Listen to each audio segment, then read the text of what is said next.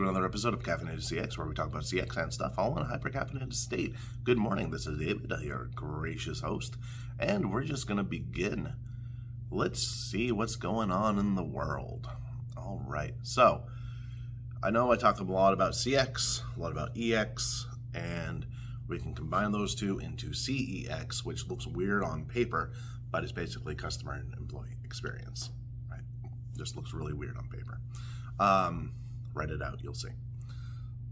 Plus, you can make some cool jokes with it, like the CEX party or group CEX, stuff like that. It's it's fun. We have fun here, kids. All right, but anyway, let's talk about stuff that's been going on. Peloton, that subscription exercise bike company, um, recently, yesterday, laid off 2,800 people and the CEO resigned. But graciously, as part of the severance package, all the people that were laid off got a year free of the Peloton subscription. Yeah, yeah, that's that's awfully nice of them. I'm sorry you're not getting a job anymore, but uh, you can use still use our stuff.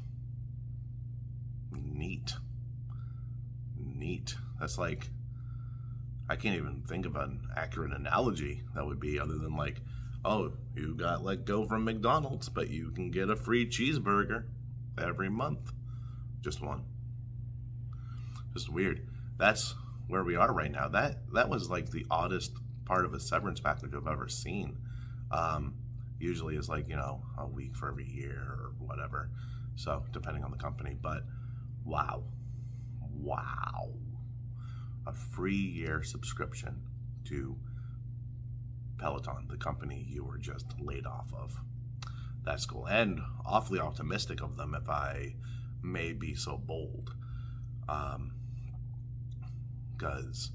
um, if the company has to lay off 2,800 people, well, wow.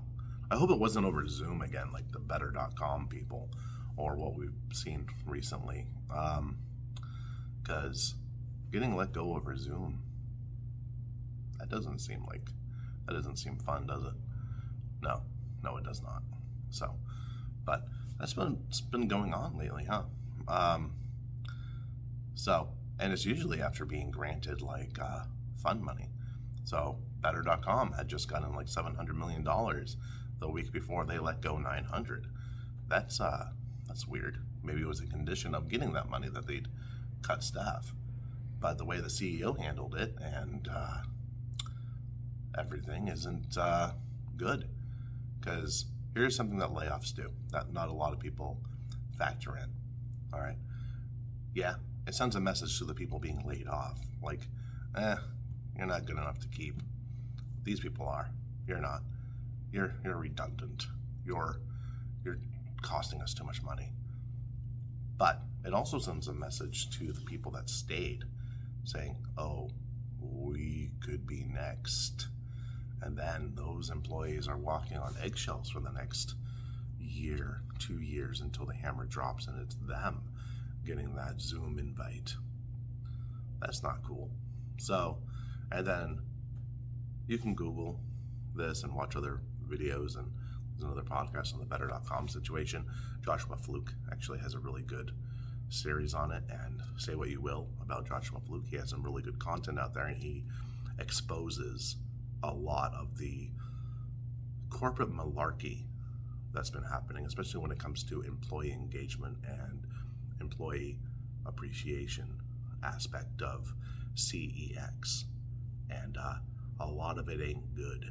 So there was an article that came out saying companies are bending over backwards to keep their employees. Where? And the comments were, this is on Facebook, so whatever. But the comments were like, no, they're not. What are you talking about? LA Times, are you drunk? Go home. Stuff like that. So that's where we are right now. People are playing damage control and people are calling them out on it. Uh, there was a guy in Florida who applied for 60, 60 jobs, all places that say they were desperate to hire. And three people, I think, called them back, and he had one interview out of 60 places that all said they were desperate to hire. So, what is going on? We're seeing an uprise in, or an uptick. We're seeing an uprising of employees tired of crap and moving on. And that's why there's staffing issues at fast food restaurants and other places. But we're also seeing an uptick in job postings that don't make any sense. Like, there's always been those ones where you need a master's degree and then it's $17 an hour, but those are becoming more and more common. And one of the theories is so because one of the conditions of getting the PPP loan forgiveness is yeah, you lost 75% of your staff or whatever, but the you know you dipped below 75% of your staff from before the pandemic, but you're also trying to hire things but no qualified candidates are applying. That's one of the stipulations that you can still get the loan forgiveness. So, if they're offering jobs at $17 an hour, but you also need a doctorate not many people with doctorates are going to apply. And then if someone applies without a doctorate, they can just say, well, you're not qualified. So they still get the loan forgiveness. Now that's a theory. That's tinfoil stuff, but it makes a lot of sense. So meanwhile, the employees that they still have are doing the jobs of one and a half to two people. And if they're lucky, they maybe got a 3% cost of living wage or increase. And then cost of living has gone up about 7% if you're being very, very, very conservative about it. But we all know it's a lot more than 7%, just looking at gas and grocery prices, right? Things that people actually need to work and survive have gone up. Plus, let's not get started on housing. So, and then that all plays into what's going on. 2,800 people laid off, but they get a year subscription to the service, the company they got laid off of offers bizarre. And it doesn't make this CEX person very happy to see. In fact, it's damn right scary. So that's it. That's today's Caffeinated CX. Keep your head up. Bye.